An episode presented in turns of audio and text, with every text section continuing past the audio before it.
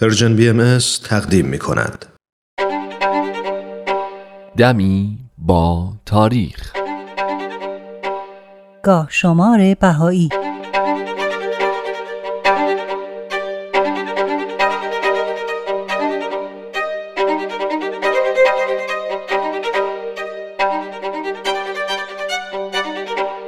شهریور 1231 خورشیدی، اوت 1852 میلادی، ذوالقعده 1268 هجری قمری. بعد از واقعه تیراندازی خودسرانه به ناصرالدین شاه که به خاطر جهالت چند نفر بابی اتفاق افتاد، به دستور پادشاه که فکر میکرد همه اینا زیر سر حضرت بهاءالله بوده، ایشون رو دستگیر کردن و به نیاوران بردن. از اونجا هم با زنجیر، پیاده و با پای برهنه حرکتشون دادن به سمت انبار سیاهچال که محبس دولتی بود. تو راه شمیران تا تهران، حضرت بهاءالله چندین بار مورد شماتت و هدف ضربات سنگ و چوب مردم که تو راه ایستاده بودن و تماشا می‌کردن قرار گرفتن. به نقل از تاریخ نبیل، هنگامی که حضرت بهاءالله را مأمورین می‌آوردند، هنوز به سیاهچال نرسیده بودند، پیرزنی از میان جمعیت خارج و در حالی که از شدت خشم و غضب می‌لرزید، سنگی در دست داشت و می‌خواست بر آن حضرت بزند و مأمورین را قسم می‌داد که شما را به سیدالشهدا به من فرصت دهید، این سنگ را به او بزنم. آن حضرت که متوجه او بودند، به مأمورین فرمودند بگذارید این پیرزن به مقصودش برسد، به عقیده او عملش مقبول است.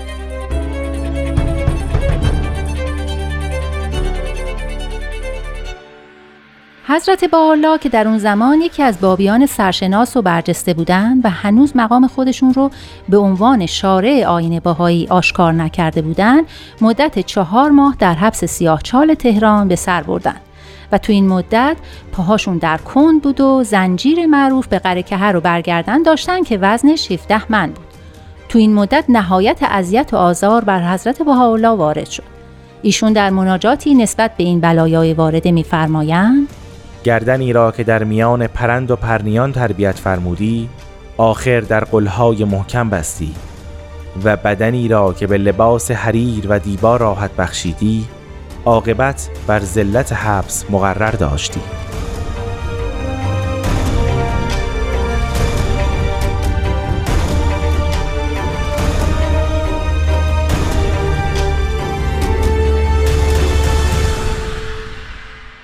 شهریور 1231 خورشیدی، اوت 1852 میلادی، ذوالقعده 1268 هجری قمری. از جمله افرادی که بعد از واقعه تیراندازی به شاه به شهادت رسیدن، طاهره قرةالعین بود. بعد از واقعه بدشت، طاهره چون به شرکت در توطئه قتل عموش یعنی مولا تقی برقانی متهم شناخته شده بود، دیگه نمیتونست در شهرها و روستاهای بزرگ اقامت کنه و در قریه واز مهمون مالک اون ده یعنی آقا نصرالله گیلرد بود و به صورت پنهانی اونجا زندگی میکرد و شهربانو خواهرزاده آقا نصرالله از ایشون پذیرایی میکرد، تا اینکه شوهر خواهر آقا نصرالله که با او اختلاف داشت، محل اختفای طاهره رو به ماموران امیر کبیر که همه جا در جستجوی ایشون بودن خبر داد. چون دولت اعلام کرده بود که هر کس به طاهره پناه بده جان و مالش در خطر خواهد بود، بعد از اینکه ماموران طاهره رو دستگیر کردند، آقا نصرالله رو هم همونجا به قتل رسوندن و اموالش رو مصادره کردند. طاهره هم فوراً به تهران منتقل و در منزل محمود خان نوری کلانتر شهر زندانی شد. طاهره در بالاخانه منزل کلانتر در سلول کوچیکی حبس شد که راه به جایی نداشت و برای رفت آمد از نردبون استفاده می شد. با این حال از هر فرصتی برای معرفی آیین جدید استفاده می کرد و زنان بابی هم با لباس مبدل به دیدارش می رفتن و با ایشون در ارتباط بودند و اخبار وقایع مهم رو به اطلاعش می رسوندن. به همین خاطر چون عده زیادی به دیدارش می اومدن، ایشون رو به اتاق بزرگتری منتقل کردند. در همون ایام بود که خبر شهادت حضرت باب، اخبار ناگوار حوادث نیریز و زنجان و شهدای سبعه تهران به طاهره رسید و ایشون رو غرق در اندوه کرد.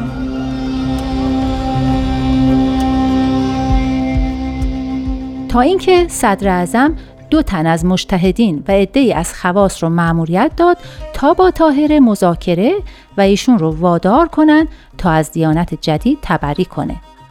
اما طاهره با نهایت عشق و ایمان تونست به اثبات دیانت حضرت باب بپردازه و اونا رو محکوم کنه. این اتفاق و به دنبال اون واقعه تیراندازی به شاه، خاندان سلطنت قاجار رو خیلی برآشفت و بر عوامل مؤثر بر شهادت طاهره اضافه کرد. سرانجام دو مجتهد مشهور فتوا بر قتل طاهره دادند.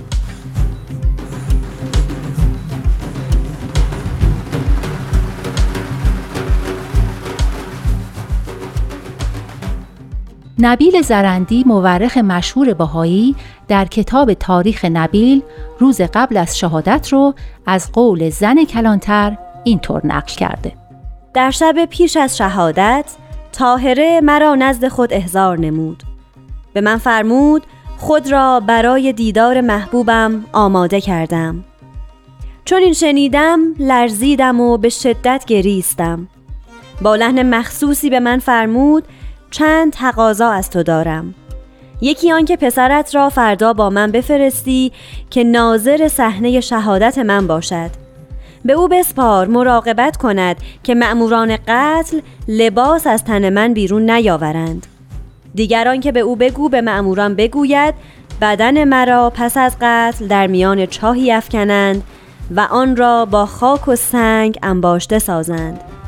سومان که پس از شهادت من زنی نزد تو می آید. این بسته را که به تو می سپارم به وی بده. چهارمان که از این هنگام به بعد به احدی اجازه مده که به اتاق من بیاید.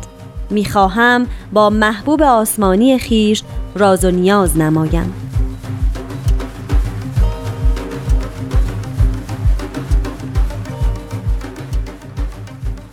اما حکایت شهادت طاهره رو حضرت عبدالبها در کتاب تذکرة الوفا اینطور ذکر کردند: به عنوان خانه صدر اعظم او را از خانه کلانتر برون آوردند. دست و روی بشست و لباس در نهایت تزیین بپوشید. عطر و گلاب استعمال نمود و از خانه برون آمد. او را به باغی بردند. میرغضبان در قتلش تردید و ابا نمودند. غلامی سیاه یافتند.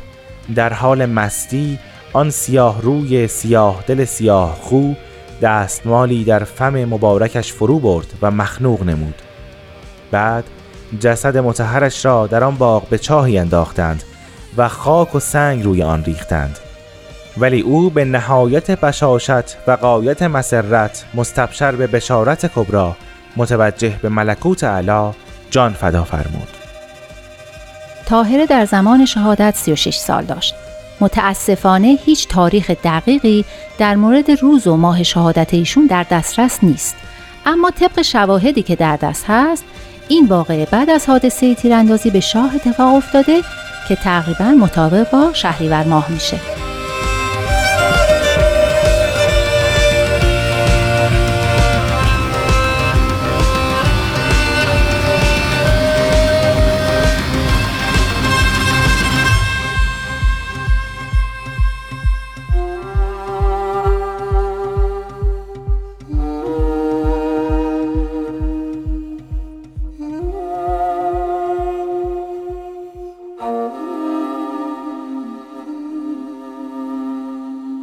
شهریور 1231 خورشیدی، اوت 1852 میلادی، ذوالقعده 1268 هجری قمری. یکی دیگه از شهدای معروف سال 1268 قمری بعد از حادثه تیراندازی به شاه، سلیمان خان تبریزی بود. سلیمان خان به خاطر نسبتش با مهد اولیا، مادر شاه و خدمات پدرش یحیی خان معروف به کلاهدوز، خیلی مورد احترام درباریان بود. ولی بعد از حادثه تیراندازی دیگه کسی از او حمایت نکرد و او رو در خونه‌اش اسیر کردند. اما قبل از اینکه ایشون رو به شهادت برسونن، ناصرالدین شاه از علی خان حاجب الدوله خواست که سلیمان خان رو به تبری واداره تا از مرگ نجات پیدا کنه. اما سلیمان خان این خواسته رو رد کرد. این بود که شاه دستور داد به هر نحوی که خودش میخواد او رو به قتل برسونن. سلیمان خان هم تقاضا کرده بود او رو شماجین کنن. و با تبل و نی در هر کوی و گذری بگردونن و سرانجام بدنش رو شقه کنن. وقتی میرغضب بدنش رو شماجین میکرد، سلیمان خان این شعر رو با صدای بلند میخوند: یک دست جام باده و یک دست زلف یار، رقصی چنین میانه میدانم آرزوست. و بعد از اینکه میرغضب 9 جای بدنش رو سوراخ کرد و شمع‌ها رو در اونها روشن کرد، سلیمان خان رو در کوی و برزن گردوند و او رو به میان انبوه جمعیت تماشاچی آورد. سلیمان خان هم خطاب به مردم با صدای بلند گفت: خدای را سپاسگزارم که در راه محبت حضرت باب به آرزوی خود رسیدم. آن که دائم هوس سوختن ما می کرد، کاش می آمد و امروز تماشا می کرد. بعد هم بدنش رو در بیرون دروازه شاه عبدالعظیم شقه کردن و به 2 دروازه آویختن. محمد علی ملک خسروی در جلد 3 تاریخ شهدای امر در خصوص محل دفن پیکر سلیمان خان نوشته: مدفن آن بزرگوار و آن عاشق دلداده حضرت رحمان را بعضی از مورخین بیرون خندق دروازه قدیم شاه عبدالعظیم، خیابان فعلی مولوی و جنب قبرستان آنجا باغ فردوس فعلی نوشتند، ولی محل را تعیین و تشخیص ننمودند.